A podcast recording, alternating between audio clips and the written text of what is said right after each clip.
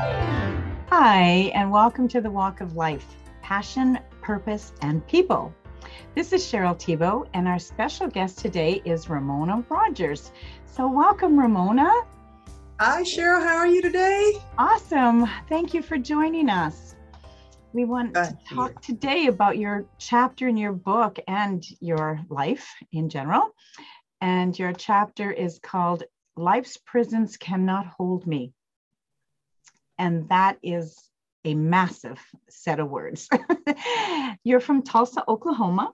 Yes, born and raised, been here all my life. Yes, Tulsa, Oklahoma. Wow. Smack dab in the middle of the United States. wow, wow. I guess you're happy there, or you would have left. and my husband wasn't trying to hear that. He loved to move to Arizona, however, we haven't made that. Is it hot in Tulsa? I don't even know. Well, we have all kind of weather here. You never know. So you always better take your uh, equipment with you. We might see three seasons in one day. Oh. So it's, it's, it's weird. It is really weird, our weather. But today is pretty chilly. Two days ago, it was like 70 degrees. So today is like uh, 34. Crazy, hey? Dress in layers. Yeah, that's that's kind of the motto for most people. Well, we want to talk about your life and your chapter in your book and um, what you've gone through, uh, which is quite incredible. So, thank again for being in life because choices are made where you sometimes choose not to be here. So, thank you for being here. So, your first line says, Life's prisons are no match for the human will to survive. That's powerful. Do you want to talk to us about that? Yes it's like over the years, I'm half a century, so I've learned a lot in within that time frame. And that sounds like a lot, but it's really 50 plus. And you a lot of times don't even know what you're capable of. Life comes at you, you don't know how to deal with it. Just like you said, I have a choice to be here. I choose to be here, but learning how to cope with Mm-hmm. obstacles and challenges is a part of the journey. But we don't really know that a lot of times we we think it's just us because that's just where we are right then. But when you have the will to survive, we're just kind of like I, I kind of picture animals. Well, the last line of defense is self-preservation. You're going to survive no matter what's going on. If you desire to live, you will find a way to live. So in my in my situations that I found myself in, learning and growing throughout the various stages of life, I wanted to survive. And I found ways to survive, even though it felt like prisons, lockdown, mentally, physically, all those uh, avenues. I wanted to live. And so I found the way to live and to make sure that I was functional and, and moving and happy and being vibrant for my kids and, and things of that nature. So that's what I mean by the prisons can't hold you. Well, you've used some powerful words here um, with your childhood. You said you were felt like you were bound, handcuffed, shackled, and left for dead. So those are pretty serious feelings that you had. Um, I guess between four and eight years old. That's a young, impressionable time in life. Can you do you want to talk a bit about that? Oh yeah. So I used to not understand why I hated the color baby blue but it wasn't until really here recently, the last five or six years, I figured out why. When I was four years old, I have a twin brother, and I remember a day when my mother took he and I to the doctor for a checkup. I remember I was sitting on the floor playing with some toys, and I remember this doctor coming in saying something to my mother. Now, I didn't recall that for years, but what he told her is that because she had twins, one of us would have intellectual uh, properties. The other one would would be would, would not be sufficient in that arena. And of course, my mom being like, like, which one is it? He pointed at me. And he basically, that was to me a death sentence because you you you counted me out before I even had the opportunity to start life. And so wow. it's not that I was treated like I was handicapped or anything, but to me that set precedent for the expectation for me. And it wasn't like my parents didn't honor me in ways. I was really more athletic. So it's just kind of like I I I, I want to say I heard those words, and so my my mindset was that I really can't do anything because I'm dumb. Well, that was re reiterated by kids on the streets playing outside. Oh, she's a cute little girl, but she's dumb. I would hear that over and over again all the time. And so, what do you do when you hear something all the time? You begin to to wear that label and take that on. And kids being kids, not understanding the words that was doing to me because it was reiterated over and over again. I don't know if that was a little jealousy thing where my mom kept us nice, neat, clean. You better not walk out of our house without your hair in place and things of that nature. And it was like, oh, that's a, you know, I would hear all the time, oh, that's such a beautiful little girl. And oh, but she's dumb is what I would hear over and over again. And so that's what set my mindset for years, years of me not even pushing the envelope because I figured I wasn't capable. So, so is that why what, you said you felt you were incapable of learning and yeah. you felt unworthy of love? Yes. And you were so young. Mm-hmm. So you used another statement which is pretty profound being invisible in plain sight. Ooh, that was I used to be afraid to, that people would find that out about me. And I, I, come from a large family. I have seven siblings. And I was the quiet one, the one that stood underneath. I was number six child, number five girl. I had an older sister that I was like her her shadow, but I stood behind her, underneath her, to where she really didn't know I was there. You knew I was there, but you didn't know I was there. I never said a word. I was always hoping and wishing that people did not recognize me because I was done. How did you get through that? it wasn't really until after I got out of college, I, I maneuvered life. Get out of college, start figuring out, oh, I have interest. Oh, I I can do some things. Start trying a little bit of something, but it really wasn't until after I went through postpartum depression when I had my second daughter if you've ever been through depression, it's, it's debilitating. It takes your mindset. You can't function. You can't maneuver. You just like you're you're a bump on the log, and there's nothing you can do about it. So when I finally came to, I'll say, got feeling got to feeling better. Six months later, medication. It's like I looked at my daughters and I was deciding something's gonna change. My daughters won't live the limited life I'm living. I've lived about who I am and what I'm capable of capable of and what what I can offer the world. And it it changed at that point. Life wow. changed. Wow. So your second daughter, but you had your first daughter at 19? No, I had my first daughter at 31.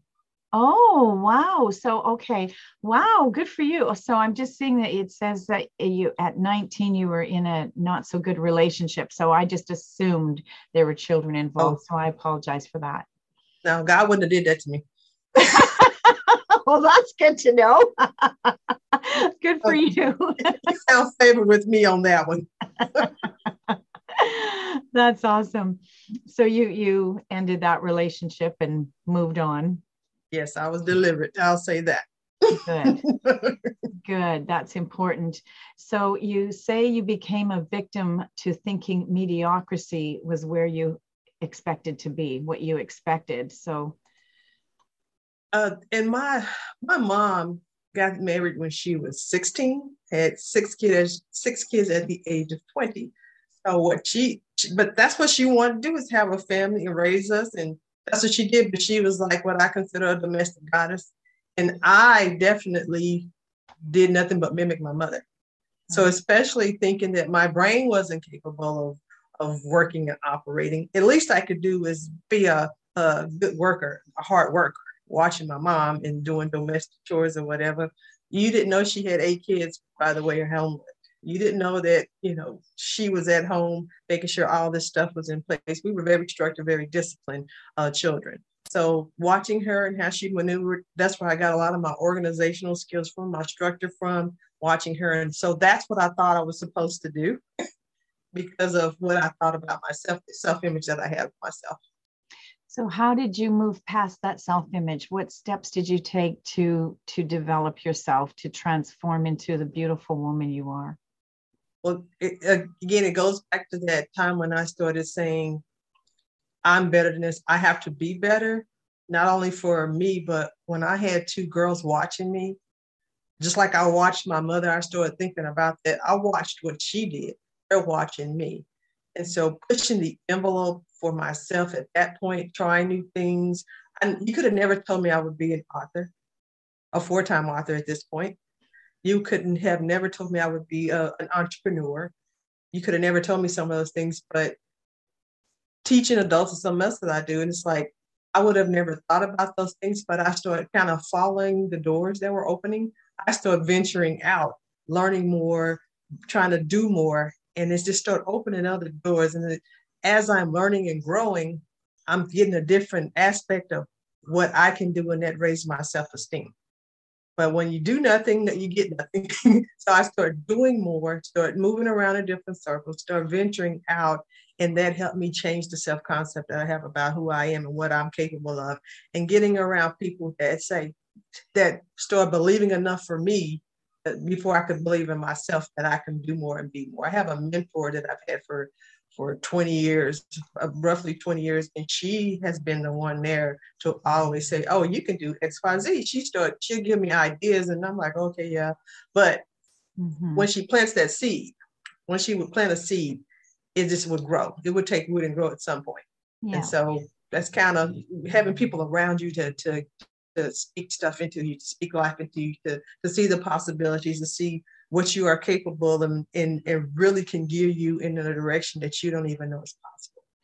That's awesome because you do need mentors, you do need coaches, you do need those people pulling for you and supporting you, especially when you've come from lack of that as a child and, and you really need to grow past that. So that was great that you did it. Was there any kind of books or any kind of other things that you can recommend that you read or you know, a good movie that changed your life? I think I, my dad, um, he always said there's 24 hours in a day. Make sure you spend your time doing something. You don't need anybody to do anything for you. You're capable of doing for yourself. He had five daughters, so that was his advice. Uh, uh, six girls. That was his, that was his advice to us. And so, me always thinking about that when I started really growing and learning, it was like, what else do I need to do? I, I always said, what else can I do to make this situation better? What else can can I do to help somebody else? It became about I still I got a, a coaching certification because I kept helping other people, and I said, there's got to be a certification for this. so I went and got I got around other people in a different arena, and this was when coaching was real kind of new. So going to that course, I learned a lot about myself. And that gave me some ideas that I didn't even think were possible. So starting to move up in that ladder with people that are off of the internet, started reaching out, learning more. It's like, okay, it, does, it doesn't have to be in this box in my five mile geographical area. Mm-hmm. There's the internet. Let's start using it and start maneuvering that way, reading. Yes, I started reading a lot of self help books. I'm uh, John Maxwell. I probably have read everything that that guy's ever written. He's one of my favorite my favorite authors. Um, in that particular, he did more leadership, but it's more self for me.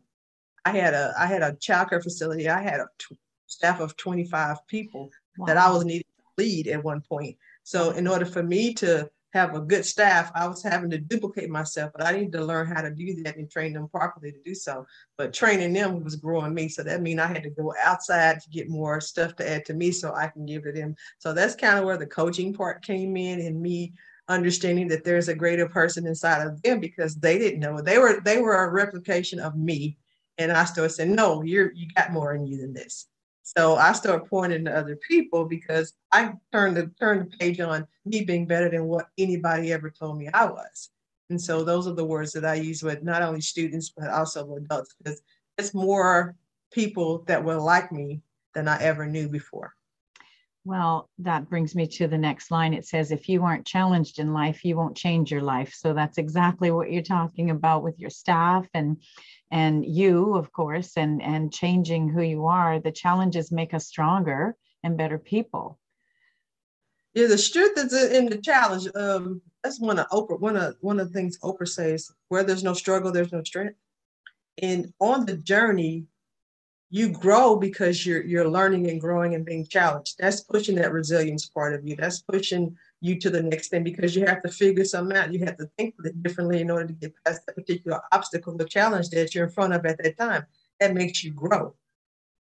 And we a lot of times don't don't think of it that way. It's just like when we're in the moment, we think about, oh, oh, why is this happening to me? But when you are headed for that next elevation of life, there are some challenges that's going to be there. But all of the challenges are meant to to change you, but to grow you and to make you better for your next level. We want next level, but we don't want to go through the process to get to the next level. Yeah, yeah, we want the easy way, but you don't fall to the top, right? I saw that poster once of I like man on the cliff, right? He didn't fall here. yeah, it's true. So you say there are no secrets to success, only systems. So do you have some systems in place to share with us?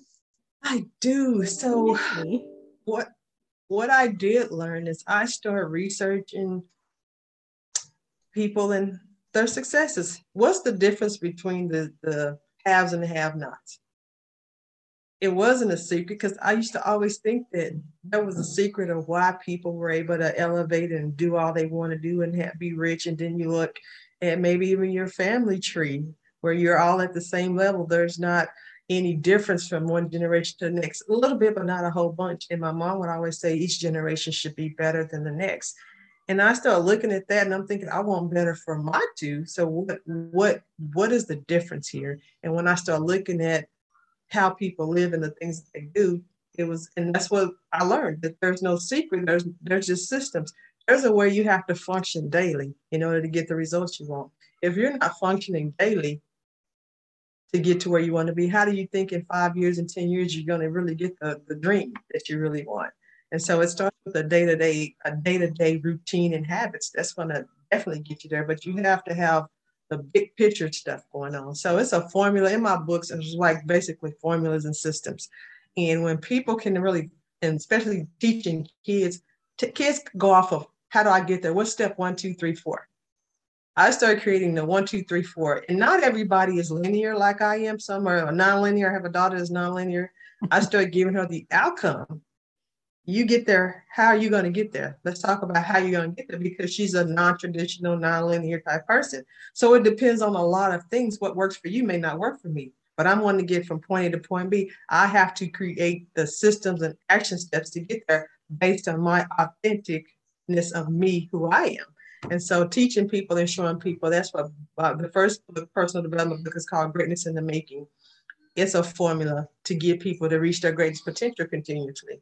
And then their most recent one was Blueprint for Success, teaching people the formula got even longer as I kept studying and learning. There's more to even just this part. You got to get to go through a first part before you get to the second part. So that was a book. And then just this one chapter from um, from the book that we both have published a chapter in, uh, Prisons, Life Prisons Can't Hold Me, is that all of this stuff has definitely Hmm. I saw a little something funny coming over there. Has definitely been uh, part of the process, a part of the system, systematic thinking and, and doing, and just everything you see nowadays. They're always talking about systems, systems, systems. and I was like, I got that like some years ago. Yeah, that's why I created. That's great. I was going to ask you about your greatness in the making, but you uh, you beat me to it. So oh, okay, you have sorry. it spelled pretty cool. G R eight T NESS. What was the thinking behind that writing? So there's uh and th- that in and of itself was crazy how I went across that. So Greatness in the Making book came about. I was in search of continuously trying to teach my daughters about being great because I kept hearing it over and over again. You have the you have greatness inside of you. You keep hearing that. You hear it, but it's like, what is that? So I was in search, greatness. I'm gonna find this formula. I'm thinking formula, this formula, step by step It wasn't possible. Nowhere around. Hard work, resilience, things of that nature. Okay. One day, it was June 21st, 2017. I had worked 16 hours at my the job I had at the time. It's wow. like I need to maneuver something because I said I wasn't going to stop moving on my own stuff because that's what I promised myself I wouldn't do. And it was like I tell you, both of like like hit me like here's the formula. So the formula is all about is greatness, the word greatness and it's spelled out goals, resilience, effort, attitude, teachable, navigate, execute, uh, standards. And when you do those eight things, it's eight things you do, you become oh, successful. That's so cool. Tell us them again slowly. So goals, resilience, effort, attitude, teachable, navigate, execute standards. Wow, that's so brilliant. And that's your so if that's what you teach on? Mm-hmm. The various state the various arenas that you go through in order to get there because it's a formula that is actually hidden in plain sight. And if you think about it, most successful people have did what? Goal setting, resilience, effort, attitude. They've done it. It's just never been a formula in a formula. That's fabulous. So you are a motivational speaker, trainer, facilitator. Do you have something that you specialize in on any anything? Like do you target children? Do you target single moms? Are they, you know, where do you where are your strengths? I and my strength is really with with students. Um, I really do like middle school and high school because I feel like they need the information in order to make decisions in their lives. That had I wish I had the information that I have now when I was great to actually maneuver and understand and recognize some things. I'm all about when you can identify something with a word, it helps you to maneuver as opposed to a lot of even students that get out of college. You're still trying to figure it out because some things that aren't taught in school you need that information. So the information that I have, and I do uh, student success also in colleges. That's one of the arenas that I'm really trying to move in. But locally, I do students here in my geographical area, teaching these, teaching them the steps about becoming the best version of, your, of themselves, but doing it over and over again. And this is how you do it. I also target women who are trying to reinvent themselves because after they raise the children, after they have come to a certain point, it's like, okay, who am I right now? then you just go back to the drawing board and, and map it out with your blueprint and you move it that way because you're different than you were before you had kids, mm-hmm. before job one, or before, you know, you might have been mm-hmm. divorced. So you have to reinvent yourself. But how do you do that? A lot of people know something needs to be done, but don't know quite where to start. Yeah. The things so that I do is, is pushing them in those directions, giving them the tools they need to not only think differently about themselves, but think differently about how you can actually live the life you want and be who you who you were called to be.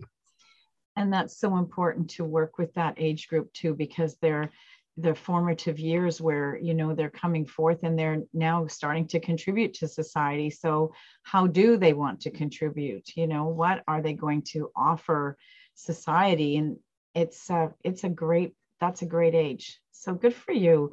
How can people find you I am RamonaRogers.com on there. I have my social media, Ramona Rogers on Facebook. I am Ramona Rogers on Instagram and on uh, Twitter. Those two. But I'm on LinkedIn, Ramona Rogers, Facebook, Ramona Rogers, and then I am Ramona Rogers. So you find Ramona Rogers, type that in somewhere, you sure to find me. well, that you are Ramona Rogers, and uh, boy, you're lucky you got your name on all of those platforms. it was hard. That's why they're not the total exact same the whole time, but you know, we were able to maneuver just a little bit. Well, I am sounds perfect before your name, so that's great. Super. Is there anything else you want to leave us with? Do you have any closing words that you want to share? I want to encourage people to move outside their comfort zones. There is a life waiting for, for you out there. You have to be willing to be, you have to be brave enough and bold enough to understand that you are capable of becoming all that you can be and not be afraid to go after the person you were born to be and go be great every day in life. Well, you are the great Ramona Rogers. You have very far to go. You've come so far and you're just a beautiful soul. And thank you again for joining me on this podcast. And she's talking about her chapter from the book, Disrupt, dis, I can't even say it now, Disrupting the Status Quo. I've been on so many podcasts this week, my mouth isn't working anymore. And you can get the book through ramonarogers.com. Are you selling it through there? I am. What's up? perfect. Perfect. So, again, thank you for joining us. And um, this is Cheryl signing off. And in the words of my little brother, bye for now.